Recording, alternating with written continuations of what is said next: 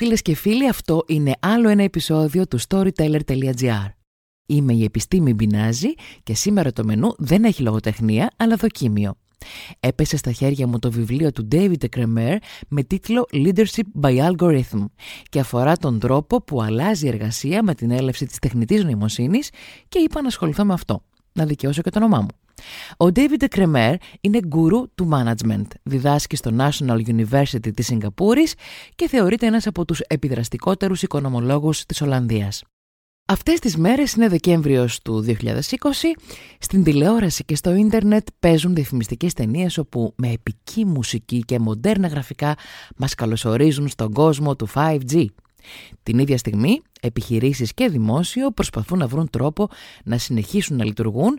Έχουμε πανδημία, έχουμε lockdown, μεταφέροντας όσες περισσότερες υπηρεσίες είναι αυτό εφικτό online. Αυτό μας κάνει να θυμόμαστε τη δεκαετία του 90 κάποιους που έδειχναν αποστροφή στους ηλεκτρονικούς υπολογιστές. Θυμάστε που έλεγαν «Α, εμένα μην με μπλέκετε με αυτά, εγώ είμαι παραδοσιακός τύπος. Μια χαρά τα καταφέρνω και με το Δευτέρι». Από εκείνο το όχι και τόσο μακρινό παρελθόν, φτάσαμε να συζητάμε για την τεχνητή νοημοσύνη και τις έξυπνες συσκευές. Ήρθε χωρίς να λογαριάσει αν μας αρέσει ή όχι, αν την προτιμούμε ή όχι, ή αν θα καταφέρουμε να προσαρμοστούμε ή όχι. Τι είναι όμως η τεχνητή νοημοσύνη; Είναι ένα πρόγραμμα που τρέφεται με δεδομένα. Οι μεγαλύτεροι ίσως έχετε προλάβει το ηλεκτρονικό παιχνίδι Pac-Man. Το θυμάστε; Ένα στρογγυλό ανθρωπάκι κίτρινο που προσπαθεί να φάει όσες περισσότερες τελίτσες μπορεί, ενώ ταυτόχρονα προσπαθεί να αποφύγει τα φαντασματάκια που θέλουν να του κλείσουν το δρόμο. Αυτή είναι η τεχνητή νοημοσύνη. Ένα πρόγραμμα που καταβροχθίζει, επεξεργάζεται και κάνει προβλέψεις με την βοήθεια αλγορίθμων. Αργότερα θα δούμε και μερικά παραδείγματα. Ο συγγραφέας κάνει αναφορά σε ένα πρόγραμμα που ανέπτυξε η Google το 2016, το AlphaGo, το οποίο κατάφερε να νικήσει τον πρωταθλητή του παιχνιδιού Go. Τι είναι το Go? Το Go, για όσους δεν το γνωρίζουν, είναι ένα παιχνίδι ελαφρώς πιο δύσκολο και πιο περίπλοκο από το σκάκι. Όταν λοιπόν το πρόγραμμα κατάφερε να νικήσει τον παίκτη, τον καλύτερο παίκτη του κόσμου, οι περισσότεροι σκέφτηκαν τρόπους να ενσωματώσουν αυτές τις ιδιότητες της τεχνητής νοημοσύνης στις επιχειρήσεις. Έκαναν λοιπόν οι ειδικοί κάποιους υπολογισμούς και κατέληξαν ότι με την καθοδήγηση της τεχνητής νοημοσύνης η παγκόσμια οικονομία θα έχει όφελος 13 τρισεκατομμύρια. Και κάπου εδώ ο συγγραφέας μπαίνει στο ψητό. Δηλαδή, τι σημαίνει η έλευση της τεχνητής νοημοσύνης για έναν μάνατζερ; Υπάρχει κίνδυνος να χάσει τη δουλειά του τώρα που του χτυπάει την πόρτα; Αν η δουλειά του μάνατζερ λέει είναι να ελέγχει να κάνει δηλαδή το θηρορό. Τι ώρα ήρθε και τι ώρα έφυγε κάθε μέλος της ομάδας του ή αν κάθε μέλος έχει πετύχει τους στόχους του, το πιθανότερο είναι ναι να την χάσει. Γιατί αυτό είναι μια γραφειοκρατική δουλειά που μπορούν να την κάνουν και οι αλγόριθμοι. Και οι πέτρες δηλαδή. Αν ο μάνατζερ όμως λέει είναι κάτι παραπάνω από όλα αυτά τα βαρετά πράγματα, αν η δουλειά του είναι να εμπνέει, να καθοδηγεί, να φέρνει ενθουσιασμό στην ομάδα, να την ανεβάζει όταν πέφτει και να κερδίζει την καρδιά της, δεν έχει να φοβάται τίποτα. Μπορεί, συνεχίζει, η τεχνητή νοημοσύνη να κερδίσει την καρδιά της ομάδας. Δύσκολο σε αυτή τη φάση της ιστορίας. Ο leader λέει είναι αναντικατάστατος. Ο manager ίσως. Οπότε σε βάζει σε διαδικασία να σκεφτείς αν ο manager που έχεις πάνω από το κεφάλι σου είναι και leader. Γιατί υπάρχει και μια πάρα πολύ σοβαρή περίπτωση και να μην είναι. Τι γίνεται όμως με τις υπόλοιπες θέσεις εργασίας; Στις τράπεζες, λέει, έχουν αντικατασταθεί πολλοί από τους εργαζόμενους που έκαναν υπολογισμούς. Οι ταμείες πρώτοι και καλύτεροι. Το παράξενο όμως είναι ότι την ίδια στιγμή η επικοινωνία των τραπεζών προβάλλει την προσωπική επαφή και εμπιστοσύνη. Οι καταχωρήσεις και οι διαφημιστικές ταινίες δείχνουν χαμογελαστά πρόσωπα έτοιμα να μας εξυπηρετήσουν και να μας βοηθήσουν. Δεν προβάλλουν ένα πρόγραμμα τεχνητής νοημοσύνης ουδέτερο και ψυχρό και υπολογιστικό για να καταλήξει ο συγγραφέας εκεί που ήθελε να μας πάει από την αρχή.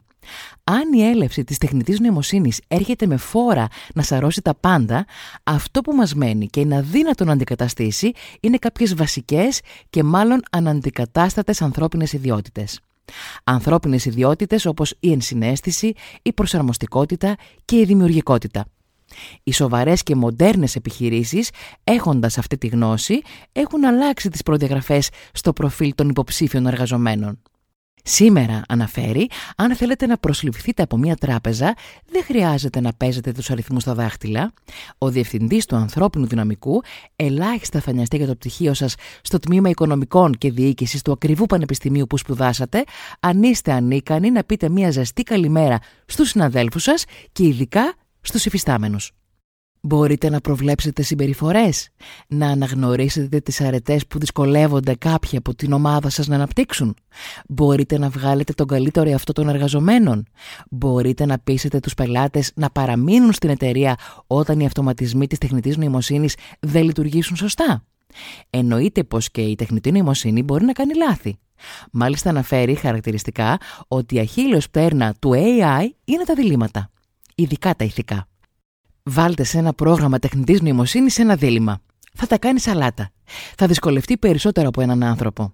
Όπως δεν γνωρίζει την έννοια προσαρμοστικότητα. Η προσαρμοστικότητα αναδεικνύεται σε μία από τις σημαντικότερες ανθρώπινες αρετές της εποχής μας. Το καταλαβαίνουμε σήμερα με την πανδημία. Και συνοψίζει. Τι θα αλλάξει με την έλευση του AI. Τεχνητή νοημοσύνη δεν σημαίνει απαραίτητα αντικατάσταση των ανθρώπων από αυτόματες μηχανές. Ας δούμε το παράδειγμα της Huawei. Το 2018 η μεγάλη αυτή εταιρεία έκανε ένα πρωτοποριακό πείραμα. Αποφάσισε να ολοκληρώσει την μισοτελειωμένη Συμφωνία 8 που συνέθεσε 200 χρόνια πριν ο Φραντς Σούμπερτ, ο οποίος λόγω θανάτου δεν πρόλαβε να ολοκληρώσει. Η Huawei φώναξε μηχανικούς, φώναξε συνθέτες και μουσικούς, τους έβαλε να καθίσουν στο ίδιο τραπέζι και με τη βοήθεια προγραμμάτων τεχνητής νοημοσύνης κατέγραψαν και ανέλυσαν το στυλ του Σούμπερτ και εν τέλει υπέθεσαν τον τρόπο που θα συνέχιζε ο συνθέτης το υπόλοιπο μέρος της συμφωνίας. Πράγμα το οποίο και έκαναν. Τρομακτικό, σπουδαίο. Ο Σούμπαρτ έχει πεθάνει για να μας πει τη γνώμη του. Εγώ βρίσκω πιο πιθανό να φρίκαρε με τον τρόπο που καταφέραμε να μπούμε στο νεκρό από καιρό μυαλό του και να ζωντανέψουμε την έμπνευσή του. Διαβάζοντας το βιβλίο, γύρονται και άλλα ερωτήματα βέβαια φιλοσοφικού περιεχομένου, όπως είναι δυνατόν να προβλέψεις την έμπνευση; Αν είναι κάτι τόσο τεχνικό, που αναλύεται μέσα από data και δεδομένα, τι μέλλον έχει τέχνη; Ή από τι συνίσταται η τέχνη; Και θυμήθηκα τα άλλα προγράμματα τεχνητής νοημοσύνης που έχουν δημιουργηθεί, ικανά να γράψουν και λογοτεχνία. Αλλά σε επιστρέψουμε στις αλλαγές που μπορεί να επιφέρει σε πιο πεζά πράγματα από την τέχνη, δηλαδή στην εργασία. Βοηθάει να σκεφτούμε επομένως τους αυτοματισμούς της τεχνητής νοημοσύνης ως έναν καλό, σπαστικούλη και ξερόλα συνάδελφο. Όχι απαραίτητα ως κάποιον που ήρθε να μας φάει τη δουλειά, αλλά ως ένα καλό, παραγωγικό, βοηθητικό χέρι. Το παράδειγμα της Huawei, καταλήγει ο συγγραφέας, μας οδηγεί στο συμπέρασμα ότι αυτό που αλλάζει στην εργασία είναι η μεθοδολογία. Ας μην μιλάμε τόσο για την κατάσταση, όσο για συνεργασία. Ακόμη και σε τομείς που φαινομενικά δεν έχουν και μεγάλη συνάφεια, όπως ένας μηχανικός και ένας σολίστ. Α μην θεωρούμε ότι ο καλός leader είναι ο άνθρωπος με τα περισσότερα πτυχία, αλλά αυτός που θα καταφέρει να περάσει τα περισσότερα τεστ συναισθηματικής νοημοσύνης. Το στίχημα είναι να αρχίσουμε να βλέπουμε την τεχνητή νοημοσύνη με λιγότερες προκαταλήψεις και προς αυτή την κατεύθυνση βοηθάει η εξοικείωση με τις λειτουργίες της. Με τη γνώση του τι μπορεί να καταφέρει και τι όχι. Και αυτό είναι η δουλειά των leader των επιχειρήσεων και των οργανισμών τόσο στον ιδιωτικό όσο και στον δημόσιο τομέα. Ας δουλέψουμε λίγο παραπάνω τη δημιουργικότητά μας, ας την απελευθερώσουμε, γιατί αυτό θα αναζητούν στο βιογραφικό μας οι HR του μέλλοντος ή μήπως του παρόντος. Σας αφήνω να τα σκεφτείτε καλύτερα όλα αυτά με την μισοτελειωμένη συμφωνία του Σούμπερτ.